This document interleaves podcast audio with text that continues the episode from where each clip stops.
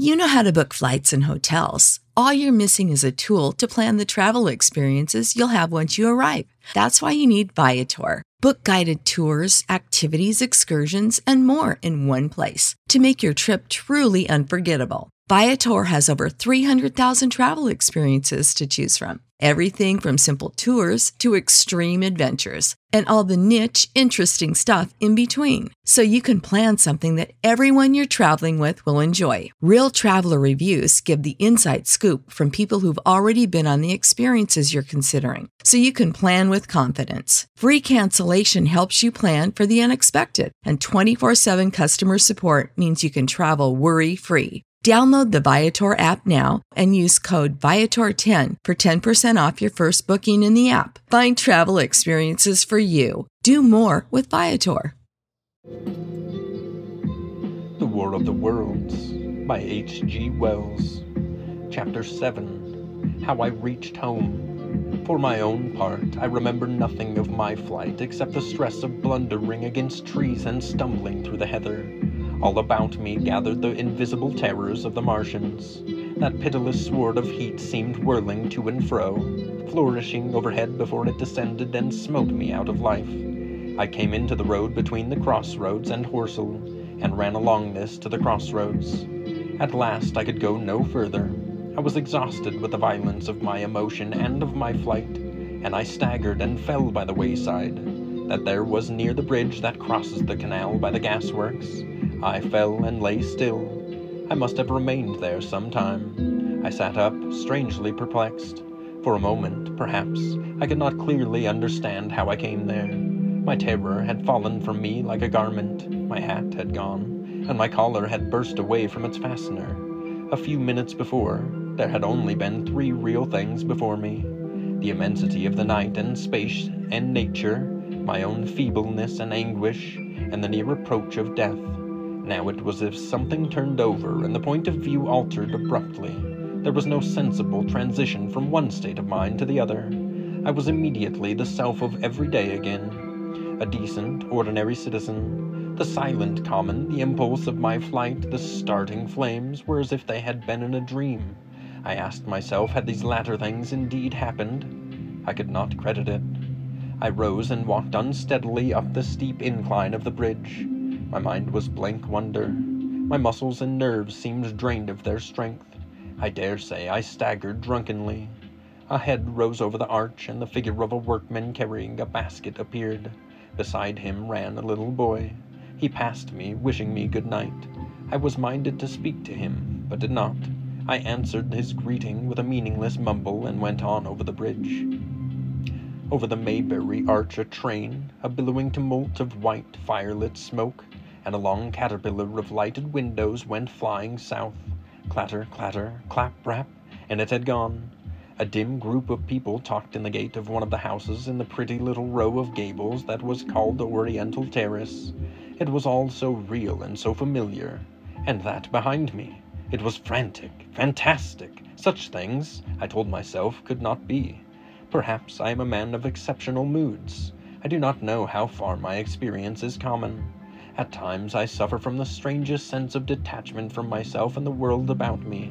I seem to watch it all from the outside, from somewhere inconceivably remote, out of time, out of space, out of the stress and tragedy of it all. This feeling was very strong upon me that night. Here was another side to my dream. But the trouble was the blank incongruity of this serenity and the swift death flying yonder, not two miles away. There was a noise of business from the gasworks, and the electric lamps were all alight. I stopped at the group of people. What news from the common? said I. There were two men and a woman at the gate. Eh? said one of the men, turning. What news from the common? I said. Ain't you been just been there? asked the men. People seem fair silly about the common, said the woman over the gate. What's it all about? Haven't you heard of the men from Mars? said I. The creatures from Mars? Quite enough, said the woman over the gate. Thanks. And all three of them laughed. I felt foolish and angry. I tried and found I could not tell them what I had seen. They laughed again at broken. Save big on brunch for mom, all in the Kroger app. Get 16 ounce packs of flavorful Angus 90% lean ground sirloin for $4.99 each with a digital coupon. Then buy two get two free on 12 packs of delicious Coca Cola, Pepsi, or 7UP, all with your card. Shop these deals at your local Kroger, less than five miles away. Or tap the screen now to download the Kroger app to save big today. Kroger, fresh for everyone. Prices and product availability subject to change. Restrictions apply. See site for details. Sentences.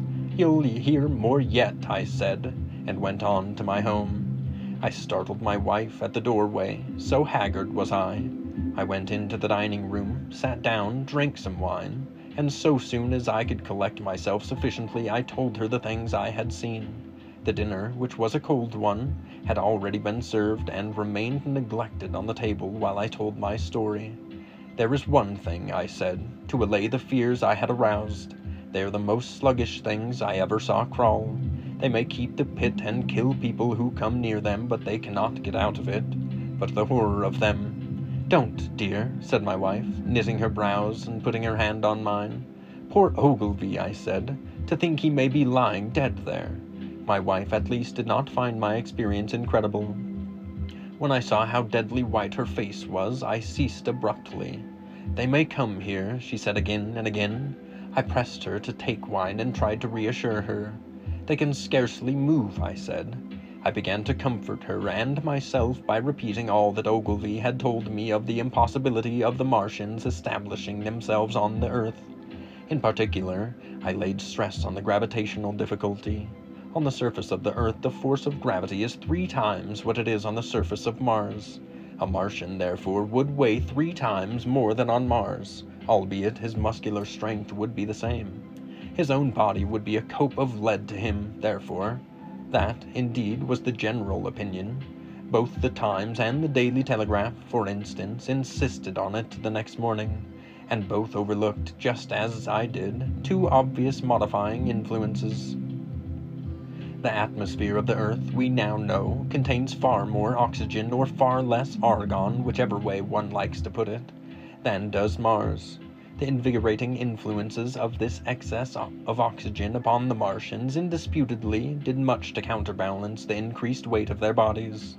And in the second place, we all overlooked the fact that such mechanical intelligence as the Martian possessed was quite able to dispense with muscular exertion at a pinch.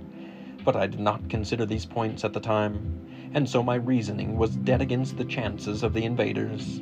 With wine and food, the confidence of my own table, and the necessity of reassuring my wife, I grew by insensible degrees courageous and secure. They have done a foolish thing, said I, fingering my wine glass. They are dangerous because, no doubt, they are mad with terror. Perhaps they expected to find no living things, certainly no intelligent living things. A shell in the pit, said I. If the worst comes to the worst, we'll kill them all.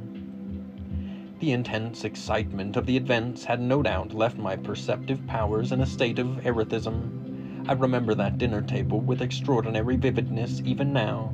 My dear wife's sweet, anxious face peering at me from under the pink lampshade, the white cloth with its silver and glass table furniture, for in those days even philosophical writers had many little luxuries.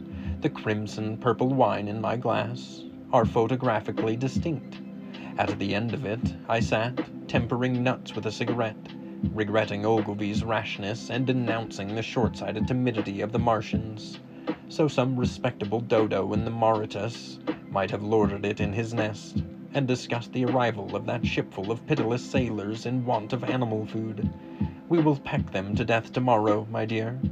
I did not know it, but that was the last civilized dinner I was to eat for many, very many strange and terrible days. Sick of being upsold at gyms? My guy, you're currently a base member. For $90 more, I can upgrade you to our Shred membership. For $130 more, you'll be a Swole member. And for just $300 more, you'll reach Sweat Platinum. At Planet Fitness, you'll get energy without the upsell. Never pushy, always free fitness training and equipment for every workout. It's fitness that fits your budget. Join Planet Fitness for just $1 down and $10 a month. Cancel anytime. Deal ends Friday, May 10th. See Home Club for details.